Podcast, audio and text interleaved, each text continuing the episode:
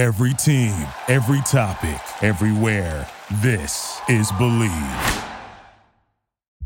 You're listening to Bleav in HBCUs with Tim McCain and Derek Hall. Now, why talk about HBCU sports? Because on this show, everything is about the black college sports experience. Black college sports is significant, it's historical, and it's relevant. Whether it's discussing the legends of the past, from the Sam Jones to the Earl the Pearl Monroes of basketball, or the football legends of Walter Payton, Jerry Rice, and Shannon Sharpe, to name a few. HBCU sports has had traditions of great black excellence. Athletes that have changed the culture and have made things relevant. Whether it be the Tarik Cohens or the Kyle O'Quinns of the world, HBCU sports will always be relevant and it needs to be represented in the media. That is our job. Historically, HBCUs have not had the same light that predominantly white institutions have had.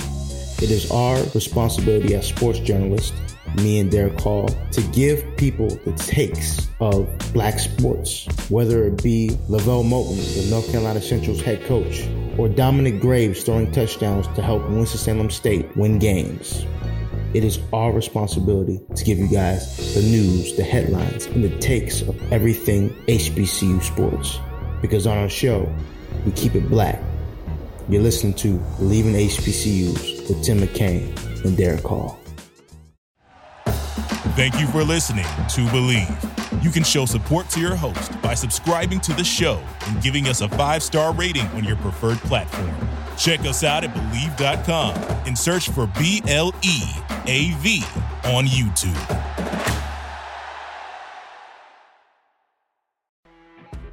You know, when you're listening to a true crime story that has an unbelievable plot twist that makes you stop in your tracks?